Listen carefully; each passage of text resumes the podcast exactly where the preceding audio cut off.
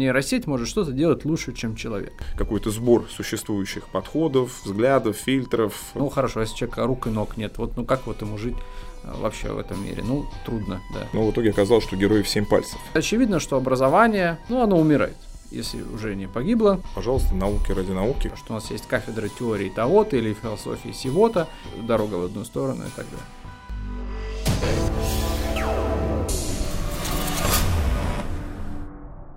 Салют, друзья! Радио Республика снова с вами. Это Радио Республика События, где мы рады вам представить республиканский взгляд на общественно-политическую повестку. Сегодня у нас несколько тем к обсуждению. И первая посвящена такому понятию, такой конструкции, как нейросеть. На прошлой неделе один товарищ защитил успешно диплом, если мне изменяет память, в РГГУ, потратил на это 23 часа, все охуют-ахуют – как обычно, государство призывает реагировать самым жестким образом в правовом поле, а именно запретить использование этих нейросетей. Но большой вопрос, насколько вообще можно такой инструмент запрещать. Но, по крайней мере, такая некая официальная реакция. А различные там круги по воде и в блогосфере. Наверное, она поднимает и какие-то более глобальные вопросы, сам этот, сам этот кейс. Э, и, но мне бы хотелось обсудить все-таки вот использование нейросетей и удачное использование, это все-таки э, это проблема. Она связана с нейросетью как таковой или да, то есть это порабощение, замещение искусственным интеллектом, научной и творческой работы и так далее. Или данный случай высвечивает проблему отечественного образования. То есть что мы имеем в виду? А, значит, работа квалификационная, да, должна, видимо, появлять какие-то навыки. Оказывается, что все это просто таким образом рядится под научную деятельность, потому что сами преподаватели не могут даже отличить работу, написанную нейросетью, от э, работы, написанную с неким творческим потенциалом, творческим запалом. То есть все это связано только там с получением каких-то заветных там трех букв или в данном случае получение статуса там бакалавра по итогам защиты диплома. То есть система вынуждает ставить тройки непонятно за что, преподаватели с этим э, соглашаются, вот он потратил сутки, чтобы все свести воедино на защите. По идее, наверное, должно все отсекаться, но почему-то за 20 минут никто не удосужился это сделать. И пока, как мне кажется, да, это выглядит скорее как использование, ну, например, того же самого переводчика. Есть там различные формы, да, которые позволяют перегонять текст и ты, собственно, там из русского получаешь любой другой, который тебе необходим. Но ты потом сверяешь, вычитываешь, ну, собственно, то, что делал и этот товарищ а, потому что, наверное, научная работа все-таки фундаментально незаменима нейросетью, поскольку отсутствует э, ну, некая творческая составляющая. И насколько мы сегодня можем судить, нейросеть всего лишь она обобщает известный материал, сводит его воедино, то есть творческой научной работы как таковой там не представлено. То есть, скорее всего, это инструмент. Но ругаем ли мы там переводчиков, например, за использование того же самого Google или Яндекса. Или, например, можем ли мы ругать биолога за то, что он использует микроскоп? Ну да, сокращается время использования для достижения какого-либо результата. То есть, возможно, сам процесс образования выстроен не совсем верно, если не удается или нет на это желания отличить творческую работу от э, работы, которая всего лишь симулирует научную деятельность. Ну, сразу несколько вопросов. Прежде всего, э, если начать с конца. А, ведь процесс образования в данном случае, в том числе написание защиты, там, например, какого-то диплома или диссертации, это же не процесс э, оценки исключительно результата. То есть, что вот есть некий э, факт, некоторый продукт, объект, который нужно оценить на предмет того, насколько он там хорош, плох, насколько в нем присутствует творческая составляющая. Ну, то есть в этом смысле, с этой точки зрения, тогда вообще не важно, кто, например, диплом пишет. Ну, условно говоря, Тогда можно, например, попросить своего соседа написать диплом. Диплом-то есть, вот он, например, хороший, написанный там и так далее. Вот я его сдал. Диплом есть, э, оценить его как-то можно. Но мы же понимаем, что э, сам этот продукт по себе не является необходимой целью всего этого процесса. То есть мы не о продукте говорим, мы говорим о процессе. Э, о чем-то, что происходит с человеком который создает э, этот продукт, там, диплом или диссертацию или еще что-то такое. Если мы понимаем, что написанный тобою за меня диплом ничего не говорит обо мне, и, следовательно, цель образования, условно говоря, не достигнута или какие-то другие там, а, функции не выполнены, то то же самое абсолютно касается, конечно, и э, продукта, созданного, например, нейросетью или даже там переводчиком или еще что-то такое. Поэтому здесь нужно разграничивать э, продукт и процесс его э, получения. То есть для чего существует образование, для чего существуют такие вещи, например, как квалификационные работы наподобие диплома. Это некоторая э, вишенка на торте, которая показывает, демонстрирует способность человека осуществить самостоятельно некоторую исследовательскую работу и э, обсудить по-хорошему этот процесс с теми, кто эту работу оценивает. Поэтому, э, конечно, здесь есть проблема формальности подхода ко всему этому процессу. Почему это вообще можно защитить? Я сейчас не говорю даже о качестве этой работы, я не знаю. Я тут э, не проинформирован. Но э, мы тоже с тобой, как преподаватели, знаем, что в значительной части случаев никого на самом деле действительно эти работы не интересуют, по большому счету. Все относятся, все и студенты, и преподаватели, и вообще вот вся эта структура зачастую относится ко всему этому формально, а, безразлично, все просто хотят, чтобы это поскорее закончилось. И поэтому, конечно, тут что нейросеть написала, что сосед написал, что еще как-то там, а, разницы никакой нет. Но если мы абстрагируемся от, от э, этого вопроса, хотя к нему все равно нужно вернуться, да, то ведь э, проблема связана именно с восприятием сущности образования, процесса образования а, теми, кто в него вовлечен. Ну вот, например, тем же самым студентам, который посчитал, что он тем самым, что называется, там взломал систему, кого-то обманул, успешно, значит, вышел сухим из воды, несмотря на то, что, значит, э, использовал какие-то технологии, которые не предусмотрены. Но возникает вопрос, а кто в этом процессе, собственно говоря, выиграл? Ну, то есть получил там, он, например, какой-то диплом, получил лычку. Но это, конечно, говорит о том, в каком состоянии находится текущее образование и мотивация людей, которые идут его получать. Чтобы получить некоторые в итоге просто а, диплом, лицензию на осуществление какой-то условной деятельности.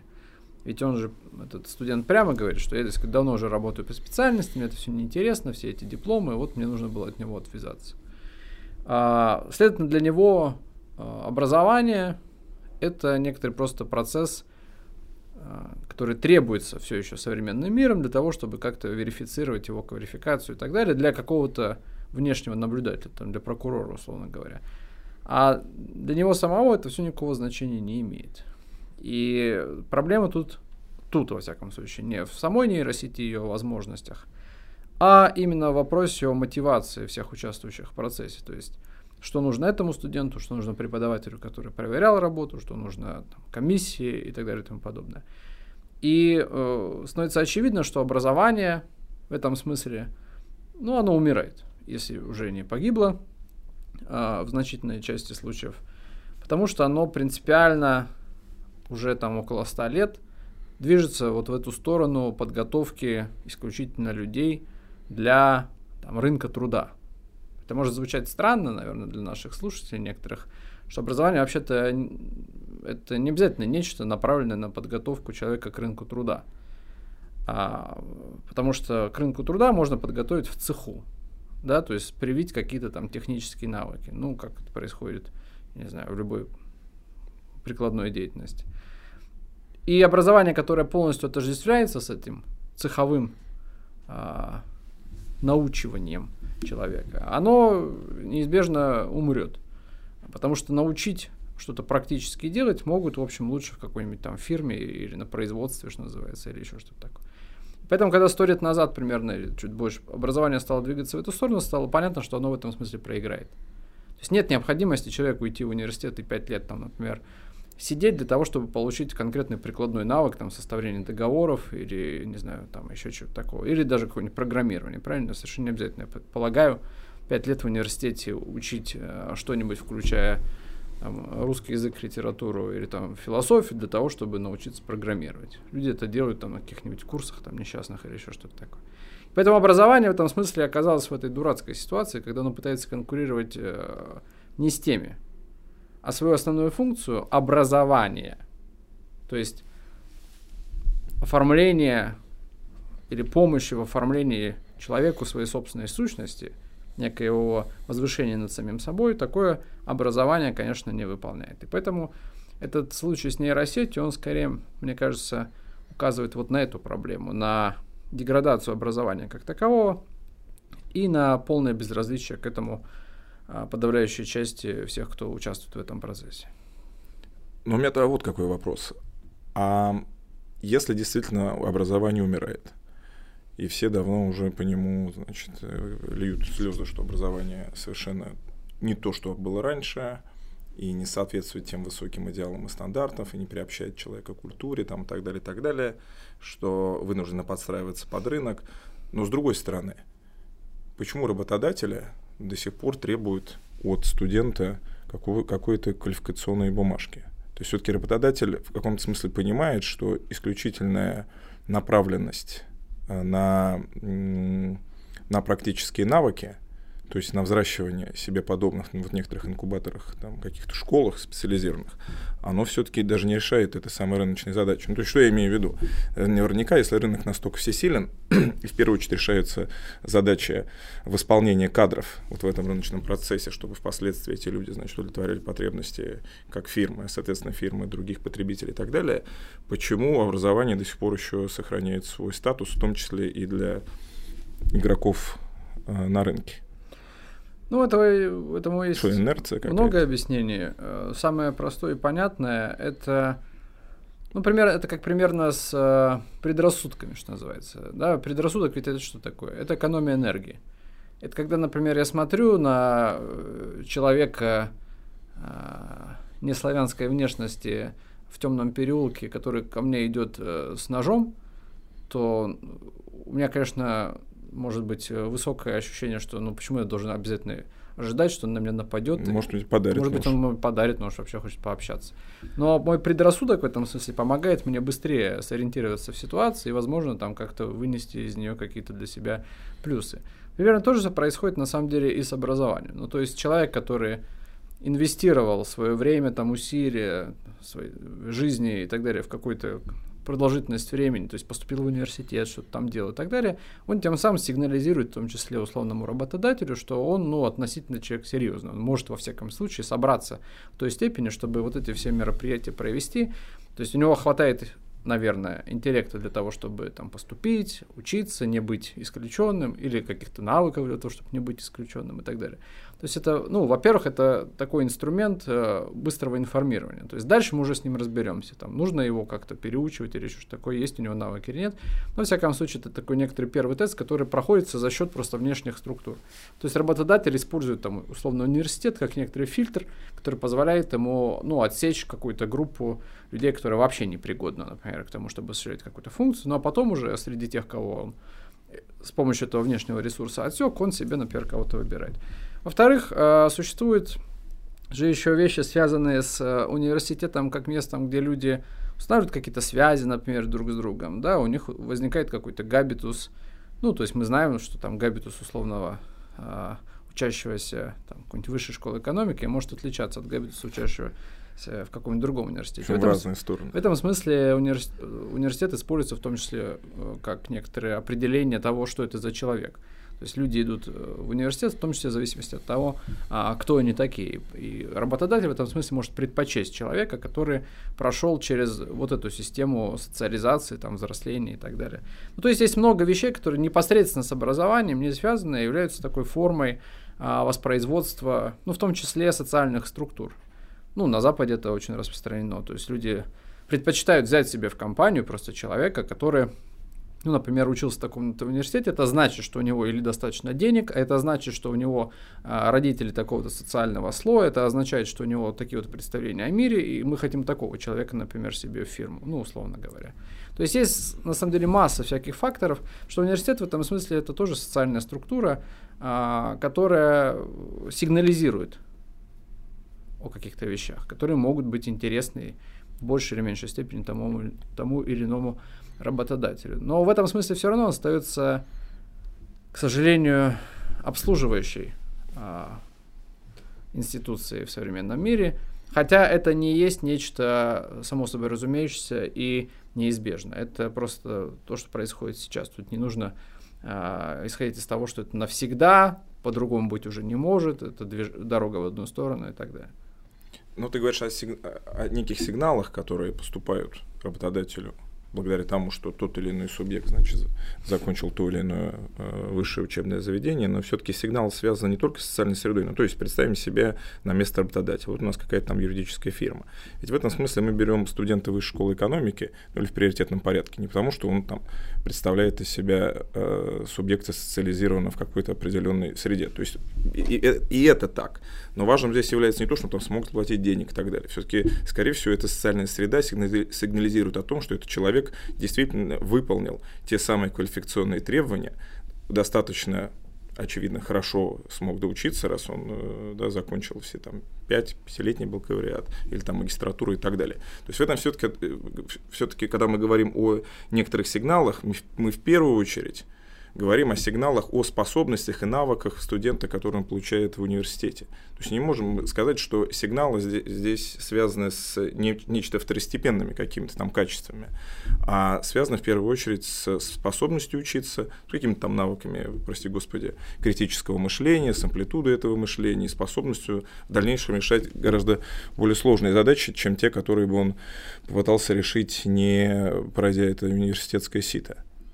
Ну, я об этом сразу и сказал, что первое, что университет используется работодателем как первый фильтр для того, чтобы отобрать из неограниченного числа людей какое-то ограниченное число людей, а дальше уже решать, кто из них э, мне технически подходит в большей или меньшей степени. Поэтому да, просто это в любом случае а, свидетельствует о подчиненной функции университета по отношению к рынку. А университет — это фундаментально нечто, если не противостоящее рынку, то, во всяком случае, автономное от рынка. Его задача связана с тем, чтобы а, формировать круг людей, которые критически относятся к окружающей их действительности, которые ее не воспроизводят и не обслуживают ее, а которые могут сказать ей условное «нет», или, во всяком случае, создать некоторую зону и сферу автономии, что, собственно, и делали средневековые университеты — которые входили зачастую прямо в прямые конфликты с окружающим их миром в буквальном смысле слова, например, даже с окружающими территориями, там, не знаю, городами или деревнями, потому что у них совершил, совершенно другой существовал режим внутреннего регулирования, там, нормы, а, тип поведения, собственные там хартии и так далее, которых просто выделяли из окружающего мира, и, конечно же, люди там учились не для того, чтобы значит, какую-то профессию приобрести. Сама идея, на самом деле, достаточно странная. Университет как место приобретения профессии, потому что профессия, как таковая, это, в принципе, феномен э, нового и новейшего времени. Это феномен, который исходит из того, что у нас есть э, неограниченный круг равных субъектов, которые равно соревнуются за получение той или иной профессии, то есть места на рынке, э, которым каждый из них может иметь доступ, соответственно, университет начинает соревноваться в том, кто лучше предоставит набор там, навыков и так далее и тому подобное, чтобы люди а, вступили в конкуренцию за это место на рынке. Но традиционный университет занимался не этим, он не занимался э, обеспечением навыков для места на рынке. Наоборот, Чаще всего он э, существовал для тех людей, у которых нет никакой необходимости встраиваться в рыночные отношения или какие-то там экономические отношения. Да, чаще всего университет подразумевал, что у людей есть средства для того, чтобы там учиться, ну, и э, тем самым как бы еще больше отда- отдалять себя от того мира, где они кого-то должны обслуживать. Да, но это все прекрасно, но, к сожалению, сегодняшний студент, даже тот, у которого есть такие предположения, о, об образовании и о том значении истины, да, которое несет университет, он бы и рад, может быть, этим воспользоваться и реализовать такую траекторию, приобщиться там, к культуре, действительно а, вступить в союз э, равных, независимых и в этом смысле не встраиваться в эту утилитарную логику рынка. Но человека все-таки соткан из крови и плоти, ему нужно заботиться о неких средствах существования, то есть каким образом а, вот эти благие намерения и соответствующие истинному предназначению университета могли бы прийти в соответствие с той ситуацией, в которой субъект вынуждены, не, необходимо получать какую-то профессию или не профессию, например, заботиться о том, чтобы себя накормить, чтобы заработать эту самую экономическую независимость. То есть мы оказываемся здесь в патовой ситуации. Студент, э, в первую очередь, для, для того, чтобы ему стать тем субъектом, который может быть вот встроен в эту как бы широкую независимую и направленную на нечто большее, чем простой утилитаризм получения профессии, он не может этого сделать просто потому, что у него нет для, для этого достаточной экономической свободы. Нет, ну, во-первых, нужно разграничить, о чем мы говорим. Мы описываем ситуацию или мы говорим, вот, э, там, сочувствуем, сопереживаем и пытаемся понять, что делать конкретному там человеку. Ну, хорошо, если человека рук и ног нет, вот, ну, как вот ему жить э, вообще в этом мире? Ну, трудно, да. То же самое и вот этому условному студенту. Мы-то говорим вообще о роли феномена, роли а, такого феномена, как университет, который связан не с тем, что вот делать конкретному несчастному человеку. Вот родился человек там где-то, и университет стал его единственным способом социализироваться, социальным лифтом, и вот человек, значит, добрался до высот. Ну, хорошо, но только это никак не, нам не объясняет, должен ли университет все это делать. Это мы просто заранее решили, что университет должен стать этим социальным лифтом, например. Ну, просто он может, в принципе, не быть, а быть чем-то другим. И, и мы тут начинаем давить значит, на жалость. Ну как же, вот видите, как хорошо, когда есть там всеобщее образование, не только университетское, а вообще, да. Видите, как, когда есть открытое, доступное э, университетское высшее образование, да, что вот человек может туда поступить. Ну, может быть, с точки зрения вот этой, с точки зрения социализации, социальных лифтов и так далее. Но просто при этом мы очень многое теряем. Ведь этот процесс происходит не только в России, он происходил там и за рубежом, да, условно говоря, в 20 веке, когда университетское образование стало относительно массовым. А, но э, с этим и связана утрата роли университетов, с этим и связана утрата ими независимости и вообще функций социальных а, критиков, если угодно.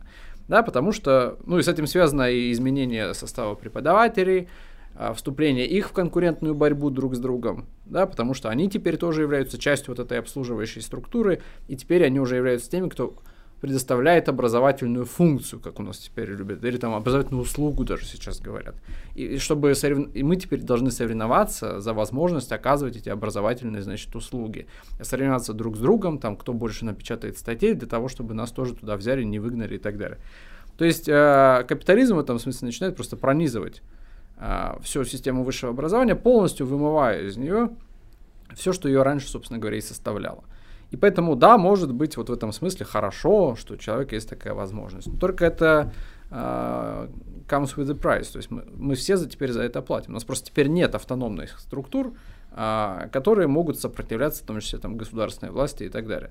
Вот. И поэтому это два разных вопроса.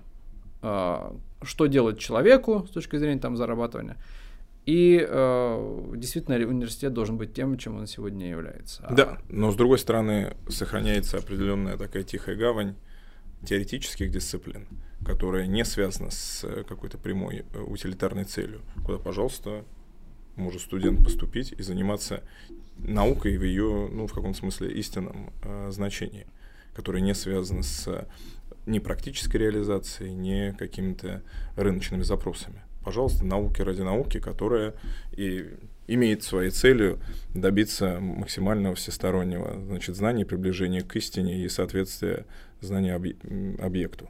Ну, во-первых, э, я говорил не о науке ради науки. Наука ради науки – это как раз феномен тоже вот этого самого нового мира – где нам говорят, ну вот, а еще у нас есть вот такая сфера, что у нас есть кафедра теории того-то или философии сего-то, в которой, так и быть, вот мы там в том числе спонсируем, чтобы люди могли и этим заниматься. То есть такой заповедник. Что это такой заповедник, который к обществу не имеет практически никакого отношения, ну вот они там тоже есть, видите, какие мы замечательные, мы еще поощряем вот эту всю процесс. А речь как раз не о науке ради науки, о, о статусе науки как таковой, вообще какую функцию она в этом смысле в обществе выполняет. Это возвращаясь в том числе к вопросу о нейросетях. И оказывается, что вот эту функцию теперь могут выполнять и нейросети, потому что поскольку она никак не влияет на действительно социальный мир, что бы вы там не написали в своих там дипломах, кандидатских диссертациях и, и тому подобное, это никак а, не связано с а, политическими процессами или еще какими-то, то почему бы не заменить там, собственно говоря, человека? То есть э, сфера гуманитарных наук у нас в течение уже многих десятилетий производит просто вот как раз науку ради науки, которая вот сама в себе там что-то варится, бесконечно множится, происходит бесконечная специализация, сужение предметных областей и так далее. Для чего? Как раз для того, чтобы это было максимально не связано а, с тем, что происходит во внешнем мире. Но если так, если мы все находимся просто в конкурентной борьбе а, за рабочие места, а, чтобы как раз вот этим всем заниматься, то есть бесконечно вот плодить, то почему бы в этой конкурентной борьбе не проиграть искусственному интеллекту или нейросетям, которые могут производить вот этот бесконечный поток французской философии, условно говоря, да, но как бы уже на профессиональной, так сказать, нейро там, основе на чипах, там, транзисторах и так далее. Вот поэтому это не вопрос науки ради науки, это как раз вопрос того, что университет перестал быть социальным и политическим актором, по большому счету. То есть иногда в некоторых местах ему позволяют этим быть, а, в интересах тех или иных а, политических групп. Ну, как это происходит, например, в Западной Европе и в США, ну, когда университет становится, так сказать, тараном а, продвижения повестки, там, ну, неважно, то же самое, там, ЛГБТ, трансгендеров и так далее, да, но это просто использование университета вот в своих политических целях. То есть это как раз отсутствие у него всякой автономии. Как только появляется какая-то повестка, университет она захватывает, в университетах там все меняется. Хотя еще там в середине 20 века ситуация была, ну, несколько иной. И в Западной Европе а, и в США. Но вот этот процесс демократизации которые на самом деле в случае с государством нам сейчас гораздо раньше. То есть ведь почему у нас есть национальное государство? Потому что нам всем объяснили, что наконец-то вы все свободны. Наконец-то каждый из вас может участвовать, что на практике будет означать, что никто не участвует. Никто не, не имеет никакого контроля над происходящим. То же самое происходит и с образованием. То есть когда у нас теперь все могут получить образование, это просто будет означать, что у нас нет никаких субъектов, которые за него на самом деле держатся, которые считают его ценным, которые считают его важным, вообще принципиально противопоставляют университет, там, академию так далее, всему окружающему миру, не в смысле там башни слоновая кость, а в смысле, что вот мы тоже политический субъект.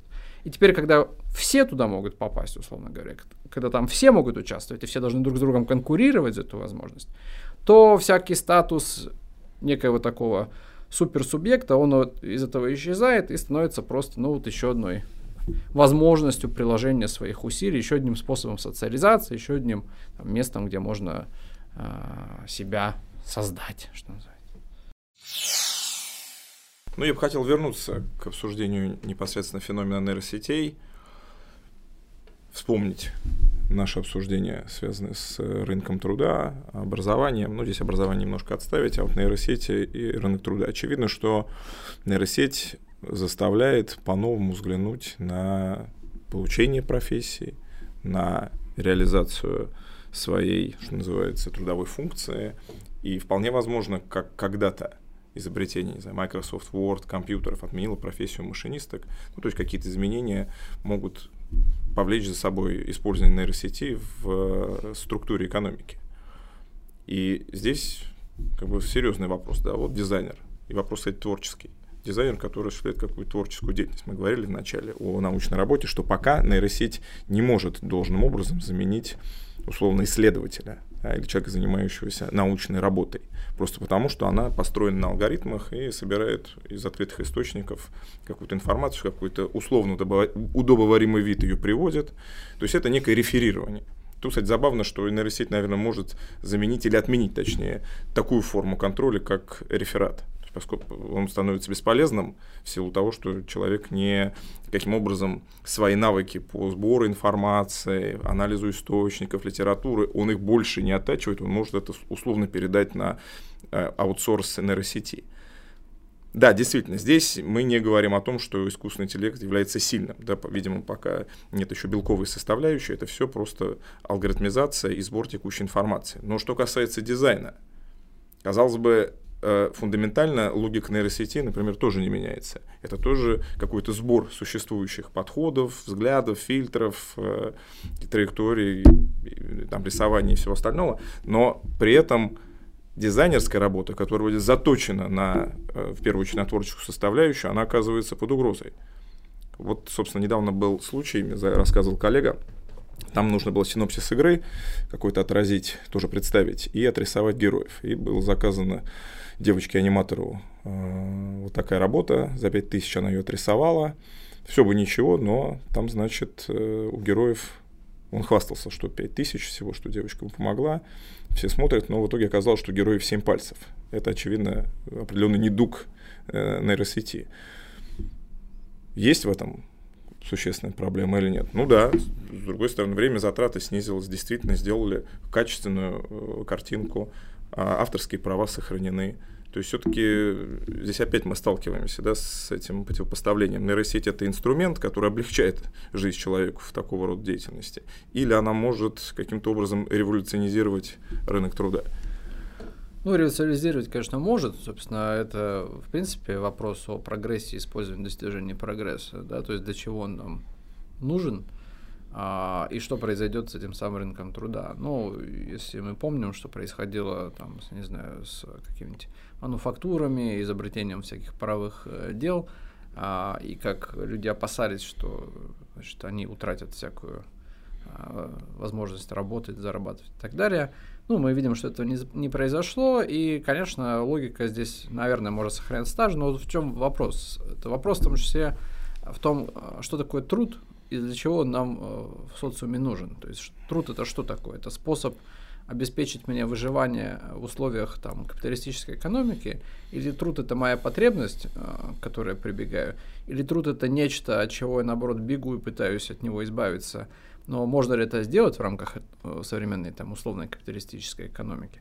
Поэтому Конечно, можно, например, отнестись к нейросеть, нейросетям и вообще искусственному интеллекту и прочим механизации в смысле действительно потенциальной возможности упразднения труда, что называется. Да? То есть упразднение того труда, который отнимает время у человека, который он мог бы потратить на что-то, собственно говоря, приличное. Ну, примерно в том же смысле, в котором там, у древних были рабы, да, для того, чтобы освободить их для там, занятий политикой, философией и прочими приличными вещами.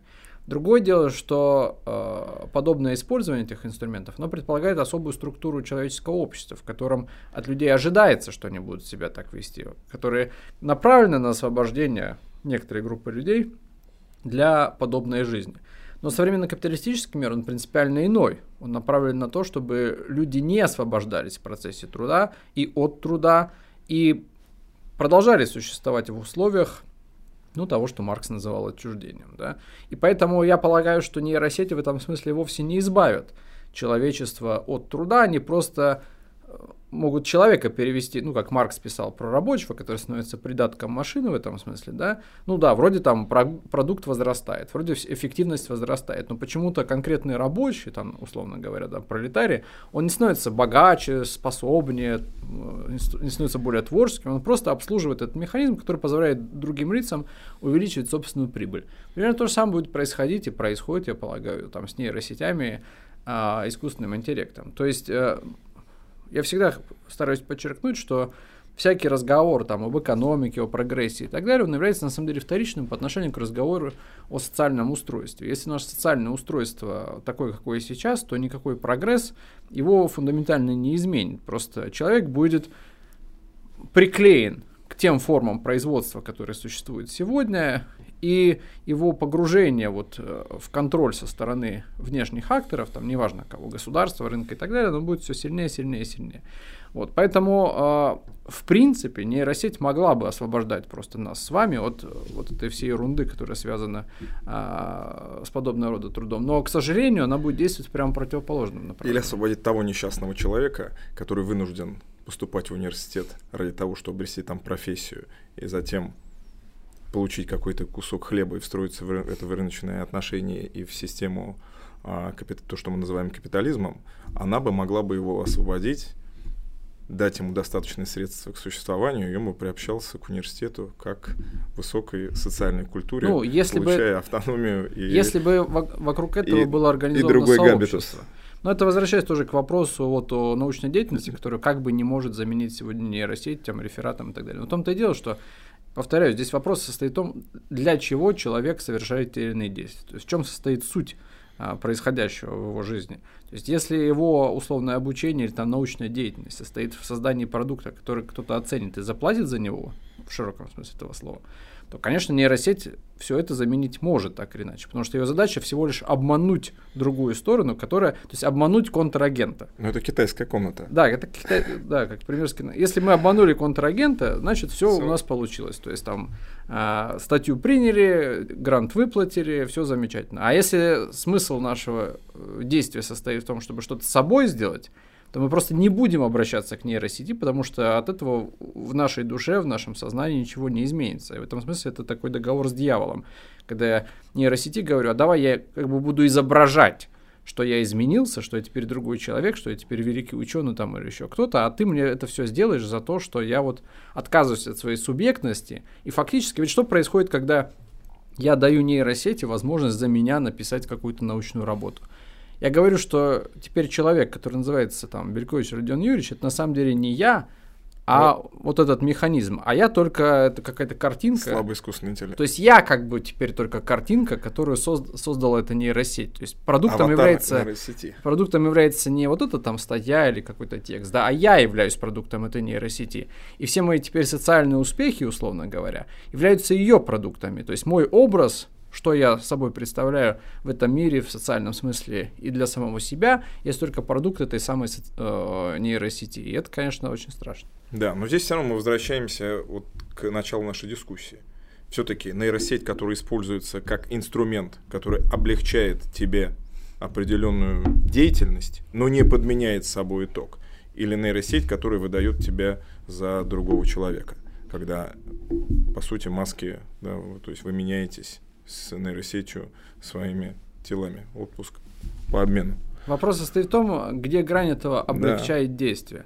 И я боюсь, что э, она настолько неопределенна, что как только ты вступаешь в вот эти взаимоотношения, ты в этом смысле уже утрачиваешь а, некоторую собственную сущность, потому что, ну а почему здесь тогда остановиться? Почему в этот момент нужно остановиться? Что такое? А ну, про- процесс реферирования это не процесс, а, а, который является частью ну, вот моего становления как мыслящего Нет, Безусловно, субъекта. я сказал про реферирование как раз э, дал ему некую негативную окраску, потому что реферирование это есть тоже определенная наработка навыков, связанных с анализом источников, с приобщением к определенной культуре работы там, с материалом и так далее, которая затем адекватно встраивается уже в более сложную научную деятельность. Нет, я-то имел в виду, э, мой тезис был связан с использованием нейросети, которая освобождает время для поступающего в университет, в том смысле, что этот субъект уже больше не озабочен какими-то экономическими вопросами, поскольку нейросеть позволяет ему не заботиться о приобретении э, куска хлеба. Она дает ему некую экономическую независимость, и вот тогда для него открывается возможность прийти в университет и стать тем человеком доброй воли и высокой э, социальной культуры, которой у него не была бы в случае, если бы эта сеть не использовалась для высвобождения этого времени. Просто тут вот что пугает. Как она может э, в данном смысле обеспечить э, субъекту ресурс? Ну, например, если он начинает, если он продает свои услуги как там рекламщика чего-то, и вместо этого запускает условно нейросеть, которая придумает рекламу. Ужас состоит в том, что и сейчас это все отвратительно, но э, нейросеть может в этом смысле оказаться эффективнее, она может э, усиливать погружение человека вот в этот весь выдуманный капитализмом мир а, более эффективно. Если так будут делать все и везде, то просто у людей и не возникнет а, желания потом и потребности а, этой автономии, там, усиления собственной субъектности и так далее. Поэтому здесь очень опасный этот сам момент. А, ведь а, в чем ее прелесть, в чем ее привлекательность, прелесть в плохом смысле этого слова, как нечто обманывающее. А, вот в этой идее эффективности, что нейросеть может что-то делать лучше, чем человек.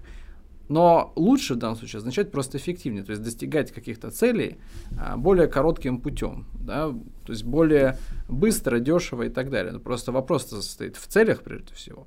Ну да, если цели в современном капиталистическом мире так организованы, что они означают смерть субъекта, я имею в виду духовную там, и так далее, то если нейросеть это делает более эффективно, то ничего хорошего этом нет. Это просто нужно цели пересматривать, нужно пересматривать общество, в котором мы живем, а не пытаться снять с себя тяготы, связанные вот с процессом жизни в этом обществе. И э, такое доверие э, инструментам, которое связано в том числе в 20 веке с доверием там, к экспертам, которые говорят, да мы все хорошо знаем, мы специалисты, профессионалы, доверьте это все нам, да, самая власть экспертов. Сейчас просто это потихоньку э, склеивается с доверием компьютеру, к искусственному интеллекту, к нейросетям и так далее, что они все лучше сделают и вам нравится, и все хорошо, значит. Вот эта идея, что если людей это устраивает, это им нравится, они за это платят и так далее, и значит это хорошо, это, конечно, идея э, очень проблемная.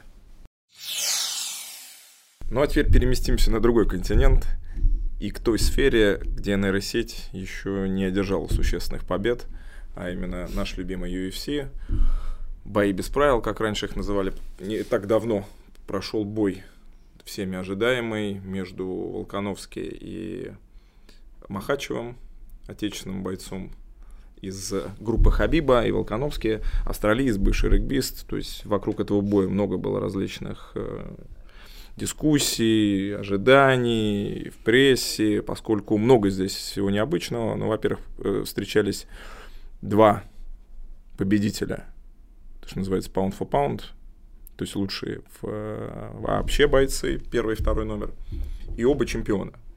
Более того, Волконовский, который на 10 сантиметров ниже, пошел на риск, да, он был в данном бою претендентом, а именно поднялся на одну весовую категорию. И это достаточно рискованно в условиях, еще раз говорю, э, когда ты ростом ниже, то есть антропометрия здесь при повышении категории играет против тебя. Но, как мы могли убедиться, риск в каком смысле был оправдан.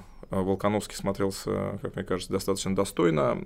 И я предлагаю обсудить, насколько тебе показалось во-первых, а, решение судей удовлетворительно. Потому что многие ругают UFC, значит, за судейство, и особенно за судейство в отношении российских бойцов.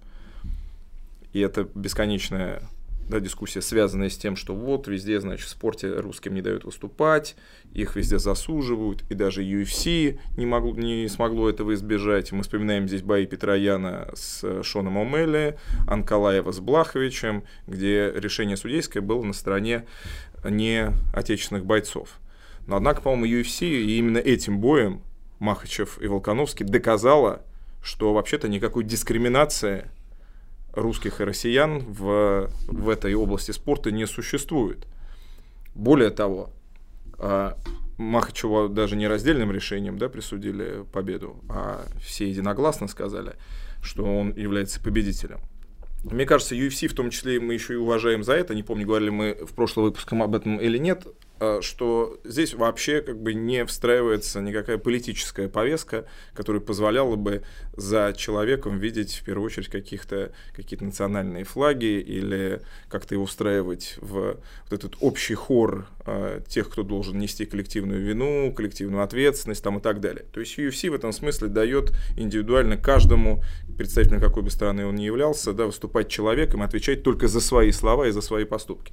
Вот это, мне кажется, очень важно подчеркнуть, что Махачев выиграл вне зависимости от, от э, флага, да, которому он принадлежит, и главное, выиграл решением судей, что казалось, да, и многие комментаторы об этом говорили, невозможным, когда выступает россиянин, что он должен обязательно, значит, побеждать нокаутом техническим, там, или сабмишном и так далее. Собственно, я знаю, ты мне говорил в кулуарах, что не согласен с решением, поступаешь здесь против отечественного производителя, да, да и считаешь, что Волконовский победил. Ну, мне было бы интересно послушать, поскольку аргументации я еще до конца не, не, не узнал.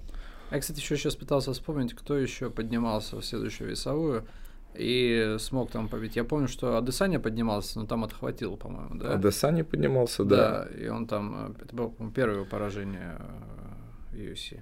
А кто еще, я что-то сейчас не соображу. Ну да, в этом смысле, конечно, было интересно, э, потому что Волконовский зачистил свой дивизион. А я честно скажу, что в свое время я болел, например, за Холовые э, в бою против Волконовского. Но очевидно, что Волконовский сейчас, во всяком случае, в своем дивизионе, ну, в общем, там не, некому с ним э, соревноваться. Конечно, было пос- интересно посмотреть, что там произойдет с Махачем. Вот. Но, честно скажу, да, я, э, я опять же, честно скажу, я не, не сидел, не считал по очкам по конкретным э, раундам. Да, то есть я как-то не стал за этим следить. Но поэтому у меня было только общее впечатление по бою. Да, формально, с точки зрения там, э, значительных э, ударов, э, Махачев на карточках, в смысле, на бумажке э, превосходил.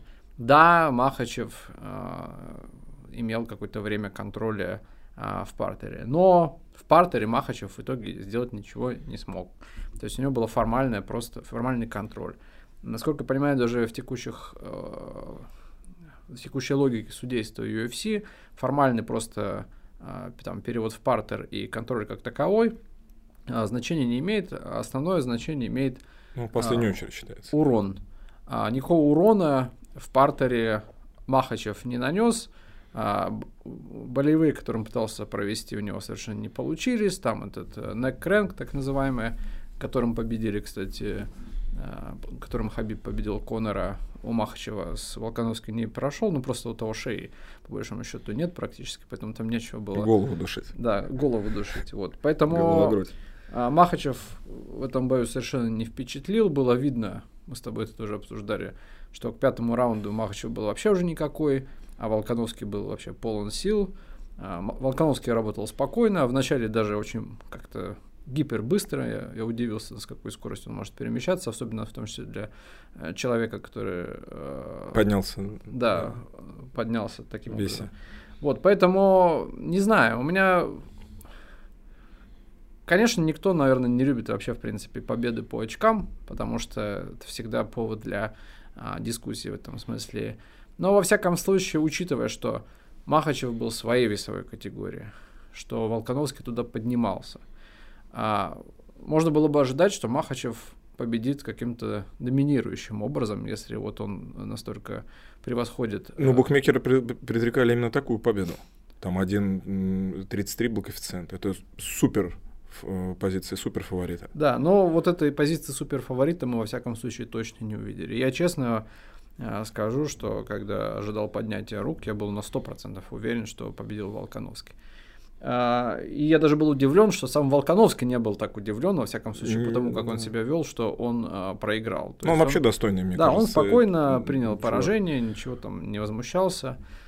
Как, кстати, допустим, Анкалаев, который, как мы помним, там да. был а, не очень доволен. Заявление, я, кстати, не знаю, заявление о краже. Он ушел из UFC в итоге или нет, потому что он там говорил, что... Я думаю, взял паузу на раздумье. Не уверен. Вот, поэтому, и честно говорю, бой был интересно с точки зрения э, матчинга, так сказать, кого свери и так далее.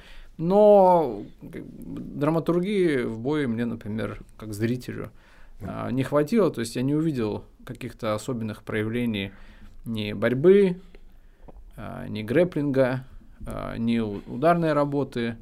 Ну, то есть бой, честно говоря, с моей точки зрения, был незрелищный, очень осторожный э, с обеих сторон. Ну, то есть не Дес с Макгрегором. Да, вовсе нет. И, и в этом смысле Волконовский, может быть, мне и понравился больше, потому что он все-таки шел на какие-то обострения, пытался там э, пройти э, к Махачеву, но, в общем, так сказать, гора скорее, мне кажется, родила мышь. Да, но мне еще понравилось, как Волконовский взаимодействовал с аудиторией в момент боя. То есть, когда э, Махачев пытался там что-то изобразить похожее на удушающее, да, когда контролировал спину, Волконовский с ним переругивался, говорил, что давай, давай, братан, надо вообще-то показать здесь что-то зрелищное.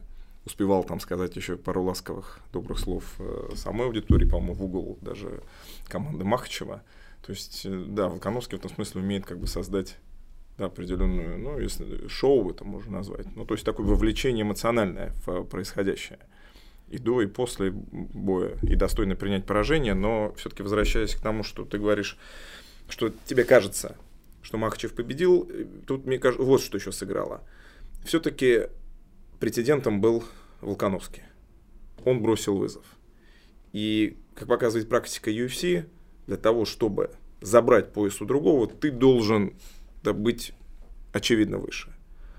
А бой, мне кажется, ну, преимущественно был, проходил в равной позиции. Да, Волконовский забрал концовку пятого раунда, где он неплохо там э, успел попасть, и в том числе направил, а, отправил в нокдаун. Но сказать, что там какая-то была фатальная ситуация для Махачева, тоже достаточно сложно. Возможно, если было бы еще несколько минут, Волконовский решил бы бой в свою пользу. Но, возможно, надо было, значит, и раньше пытаться в, включаться. Поэтому я соглашусь с тем, что это, конечно, не, бой не войдет, так сказать, в да, копилку самых зрелищных и неожиданных боев, там, типа там Макгрегор Диас, э, ну и многие другие бои. Но с точки зрения какого-то внутреннего накала за этим наблюдать было достаточно любопытно. И независимые, кстати, порталы отдали, там MMA Decisions э, собрал статистику всех тех, кто задействован в судействе или является экспертами, 23 на 6 отдали победу Махачеву. Ну, кстати, насчет судейства, да, ведь э, судейство UFC это большая проблема, о которой многие исторически говорят. В том числе там тот же самый Роган, например, да, давно ругается по поводу и самой системы оценки, которая заимствована из бокса, в общем-то, и вопрос большой, какой мере она соответствует э, логике происходящего. И тому, кто, собственно говоря, э, там оценивает эти бои, потому что очень часто результаты совершенно непонятны этих оценок, будто люди другой бой смотрели. И вот возвращаясь к вопросу о том, что не заслуживают отечественного производителя, ну, мне вообще, если честно, складывается прямо противоположное ощущение, что вообще-то, во всяком случае, применительно к конкретной команде, у UFC существует некоторая положительная дискриминация. То есть я имею в виду, что мне кажется, как раз, ну, я не знаю, то ли, то ли это политика такая Дэна Уайта, например, то ли он симпатизирует а, тому, как это все складывается с а, бойцами там из ЭК, условно говоря, да, что скорее тут э, нужно говорить не о том, что их заслуживают, а нечто прям противоположное. Я не пытаюсь сказать, что это на самом деле так происходит, но вот по моим ощущениям, ну, ну мягко говоря, нет. Ну, я с тобой не совсем соглашусь. Э, например, в этот же день дрался Тухуга Бузыбара, да, и там тоже решением судей ему не присудили победу. Ну, давайте будем ну, я к тому, что мне, мне кажется, что... с Тухугом там... Да, нет, но мне кажется просто, что судьи UFC э, могут быть некомпетентными, или там часто проявляется какой-то субъективный, возможно, интерес, заинтересованность конкретного представителя судейского корпуса. Но в целом, как система, мне представляется она непредвзятой. Мне кажется, это прекрасный тезис для окончания нашей сегодняшней дискуссии. Непредвзятость судей. Дай бог каждому встречаться с такой категорией и с таким отношением чаще а не так, как это происходит в современных национальных государствах. С вами были, как обычно, Родион Белькович. Андрей Быстров. Всего доброго, не болейте, до новых встреч. Thank you.